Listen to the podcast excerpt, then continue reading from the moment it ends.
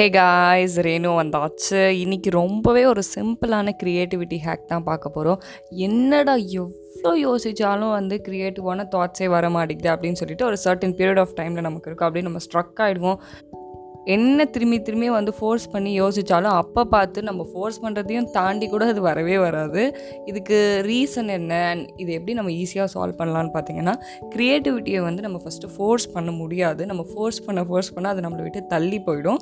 Instant நமக்கு அந்த க்ரியேட்டிவிட்டியும் வேணும், ஃபோர்ஸும் பண்ணக்கூடாது, அவுட்புட்டும் வேணும். அந்த டைமில் நீங்கள் விஷுவலைஸ் பண்ணிக்கோங்க. உங்கள் க்ரியேட்டிவிட்டியை ஒரு ஓஷன் மாதிரி நினச்சிக்கோங்க.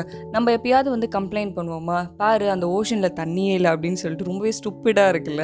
அதே மாதிரி நம்ம க்ரியேட்டிவிட்டி அந்த அளவுக்கு அப்படியே கொட்டி கிடக்க அபண்டன்ட்டாக இருக்குது. நமக்கு எப்பப்பெல்லாம் வேணுமோ அது அப்பப்பெல்லாம் நம்ம எடுத்துகிட்டே இருக்கலாம். அது காலியே போகாது. அந்த ஒரு மைண்ட் செட்டில் பார்க்கும்போது உங்களுக்கு நிறைய க்ரியேட்டிவான தாட்ஸ் வரும். நம்ம ஃபோர்ஸும் பண்ணாமல் ஈஸியாக காமாக நிறைய டிஃப்ரெண்ட்டான விஷயங்களை செய்யலாம். இது கண்டிப்பாக யூஸ்ஃபுல்லாக இருக்கும். இதே மாதிரி வேற ஒரு ஆடியோவில் உங்களை மீட் பண்ணுறேன். அன்டில் தென், பை பாய்.